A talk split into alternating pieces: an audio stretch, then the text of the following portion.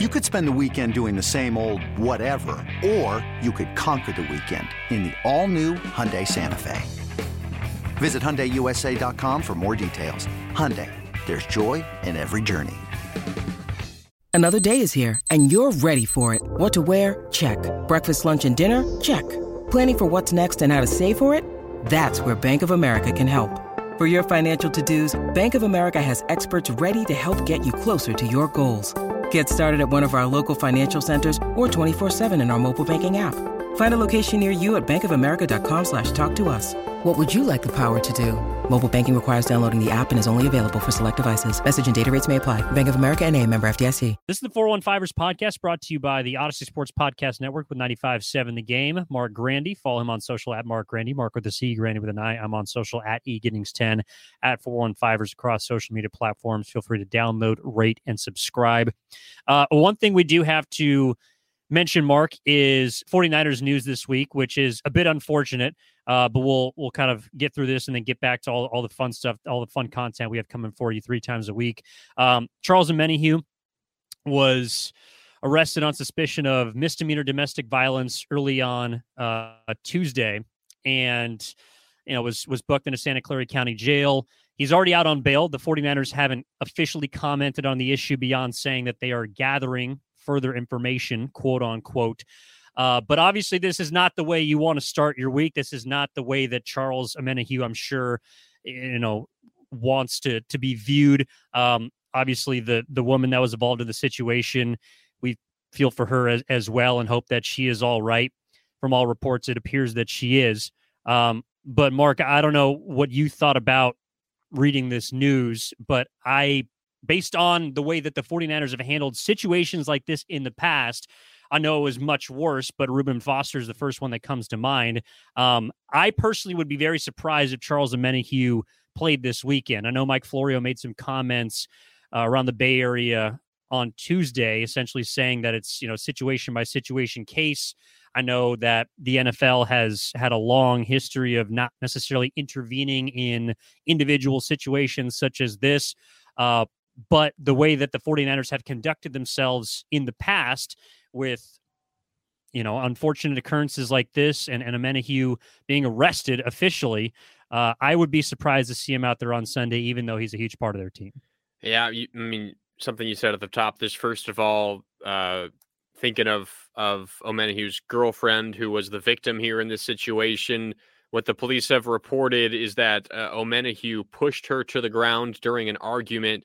Uh, there were no visible injuries uh, for the woman, fortunately and uh, she did complain of some pain in her arm but declined medical attention so certainly seems like uh, avoided any any you know major injury which is the good news here but just a terrible situation all the way around. I mean again you you feel for the the victim and, and the victim's family and you wish that something like this never happens evan but if if you just narrow the focus purely to football uh which is a I don't know. It's it's maybe easy for us to do, and, and maybe we yeah, shouldn't. It's probably done too often, but it, unfortunately, tends to be the case. Yeah, like it, we're we're privileged enough to to be able to just say, all right, what does this mean on the football field?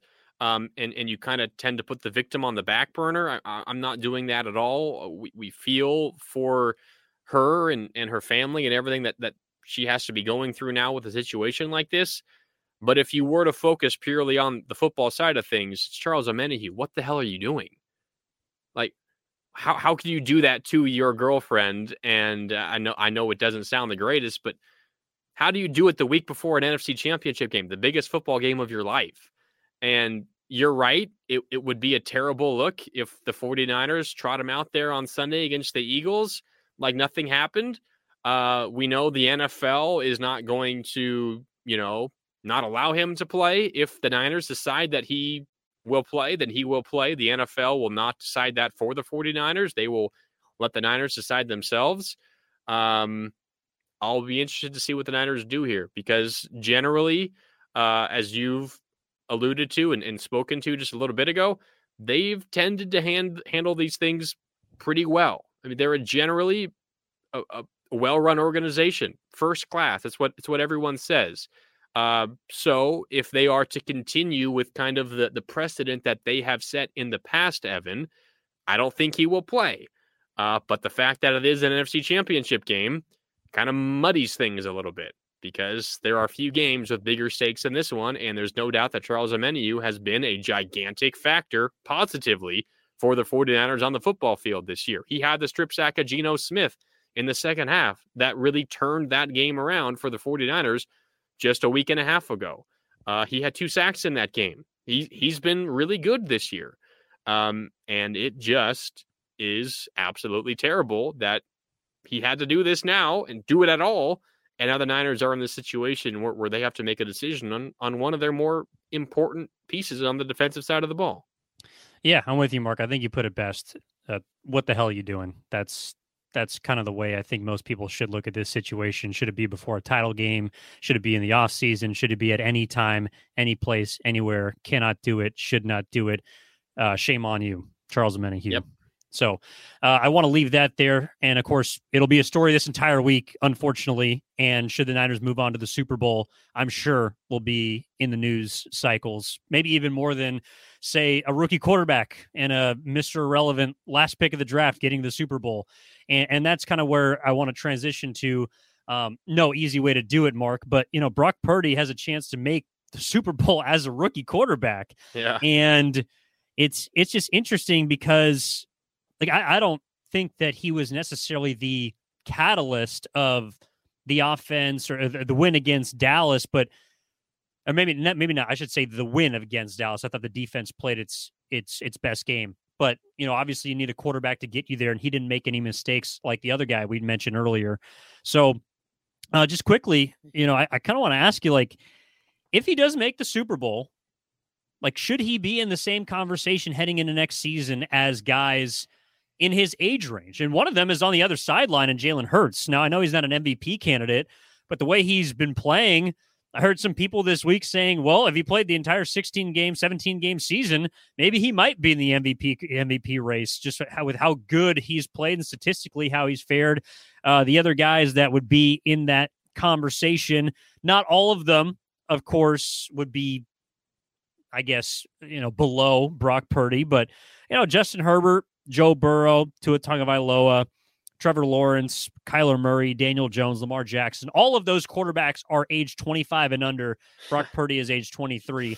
Should he make the Super Bowl Marc? Does he de- deserve to be in the same sentence? Oh, God, that is a really, really difficult question because you have to fight what, uh, I don't know, the eye test and then and then what someone has accomplished. I mean, no rookie quarterback – has ever won a conference title game and started a Super Bowl. And Brock Purdy is one win away from doing that.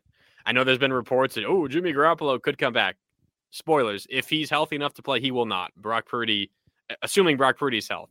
Jimmy Brock- Garoppolo loses that game against the Dallas Cowboys. I believe. Hmm.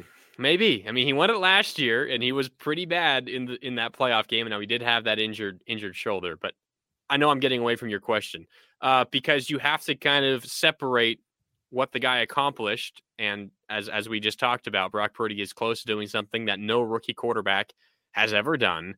And then you have to think about, well, Justin Herbert is what six five and has a rocket for a right arm and, and can place the ball anywhere on the field and is just so physically imposing. And if you could dream up a quarterback, if, if you could build a quarterback in a lab, he would come out looking like Justin Herbert. He would come out looking nothing like Brock Purdy.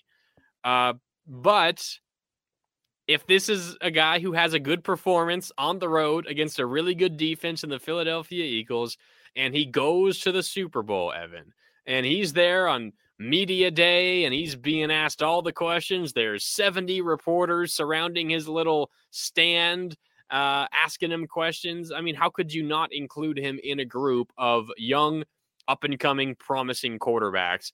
There are certainly tiers in that list. Uh, you know, like Herbert, and I know Burrow's older, but same draft class as Herbert. Yeah, and technically Trevor he's 26, Lawrence. but yeah, you're right. Same years. Uh, but like Herbert and, and Trevor Lawrence and, and some of the others as well. I'm not sure Tua's in that top group. Um, but I don't know how you couldn't include him with that list. He's certainly not at the top of the list, Evan, but if he does something that no other rookie quarterback has ever done, I don't care what the circumstances are. I don't care if you're on a team full of 15 Hall of Famers. Uh, you've done something that no one else has ever done. You deserve to be in that group.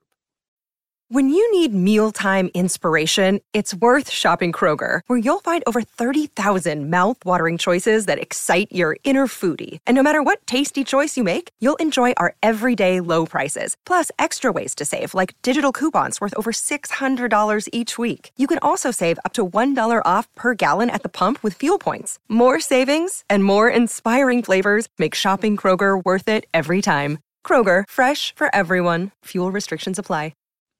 Yeah, I, I think he does. I think he deserves to be in the conversation because of what he potentially would accomplish. And even if he doesn't win, and even if he plays poorly, this will be his first loss as a starter in his career, which is in the uh, NFC title game. I, I look, I know he's got a great team around him, but then again, Jalen Hurts hadn't been this MVP candidate until his third year, until Philadelphia had surrounded him with you know, a variety of weapons offensively until Nick Sirianni got there as head coach. And like situation matters for sure, but being able to maximize that situation, I believe, is important. And yes, I mean, I think anybody would tell you that building a Justin Herbert or building a Joe Burrow or uh, maybe even Lamar Jackson for those that prefer kind of a you know a dual threat quarterback would maybe be the more enticing option. But I mean, Joe Burrow is is in a class unto his own. But if if I'm having this conversation with somebody, they're going to say, okay, does Brock Purdy blow a 27 point lead? You know, because that's what Justin Herbert did. And it was his first playoff game. It wasn't necessarily all his fault. But at the end of the day, that's I mean, that's what he's going to be remembered for at the beginning of his postseason career. And what Brock Purdy is going to be remembered for at the beginning of his playoff career is throwing three touchdowns and running for one against Seattle and getting his team to the NFC title game. And I know wins aren't the end all be all of stats, but I believe that Brock Purdy this summer will be in those conversations, not at the top of the list, but I'm sure there's going to be some people that would say, yeah, I'd rather have Brock Purdy than Kyler Murray. I'd rather have Brock Purdy maybe than, you know, Tua Tagovailoa. Eh, like, those are the quarterbacks in his range. And the way I look at Brock Purdy right now is he is on eh, kind of like an Eli Manning path. I know Eli Manning was the mm-hmm. number one overall pick out of college, but Eli Manning in the regular season never wowed you. He would have some big games. You know, he he, he had a big arm, but everyone just kind of wondered how this guy would have so much success in the playoffs. And the answer is because he had some great running backs, had a, a, good enough offensive line, had a great front four that was able to stymie the likes of Tom Brady twice. And then he did enough offensively to win those games. And he played well in the playoffs. And right now, Brock Purdy has not shown that he is too small for the moment. Maybe it's this weekend. Maybe it, it comes against the best team left, in my opinion, in the Philadelphia Eagles. But I think he deserves to be in that conversation just because of what he's been able to compile so far. And uh, he might fall off a cliff. I, I I don't know, but if you're asking me what's going to happen this summer, I guarantee you there's going to be a lot of talking heads that are going to be talking about Brock Purdy along with the rest of those 25 and unders you're right. He deserves to be in that group and he deserves to be in the conversation. However, uh, something that you said, maybe he falls off a cliff. I will say you know, his inclusion in that group is probably more tenuous than anyone else because of the the sample size. You know, there's a there's a very real possibility, Evan, say the Niners they lose 27 to 13 against the Eagles. Purdy throws two interceptions and generally looks I don't know. He he struggles. He looks overwhelmed by the the atmosphere, the environment. I'm not saying I think that's going to happen, that it will happen, anything like that. I mean, he's a rookie. That that could easily happen. And then say he struggles through the first five games next year. He doesn't. He he can't recapture the magic that he's had to close this season.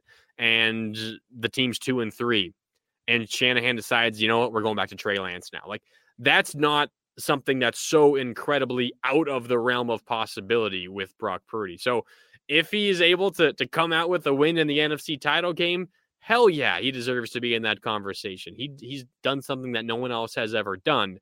But his inclusion in that group is extremely tenuous. But I'll put it this way. Uh include him in the group. Include him with uh, you know, with Trevor Lawrence, with Justin Herbert, with Lamar Jackson. You could even throw Tua Tagovailoa in there. Brock Purdy is near the bottom or at the bottom in terms of my confidence level that these quarterbacks are going to put together like a Hall of Fame career. Like that's I think some of this is also ceiling and someone like a Trevor Lawrence or a Justin Herbert has a higher ceiling because you can see the physical tools. And I know that's not always what makes quarterbacks great. I mean, a guy like Drew Brees, who similar in stature to Brock Purdy, and you know he has probably a stronger arm, but it's not like he has a bullet or cannon of an arm like a Justin Herbert.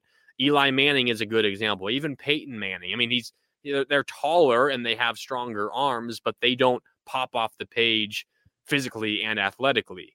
Um, but I would probably say I, I, would be less confident in Brock Purdy than almost everyone else in that group uh, of their potential for superstardom in the future. I know that's not the argument that we're talking about here.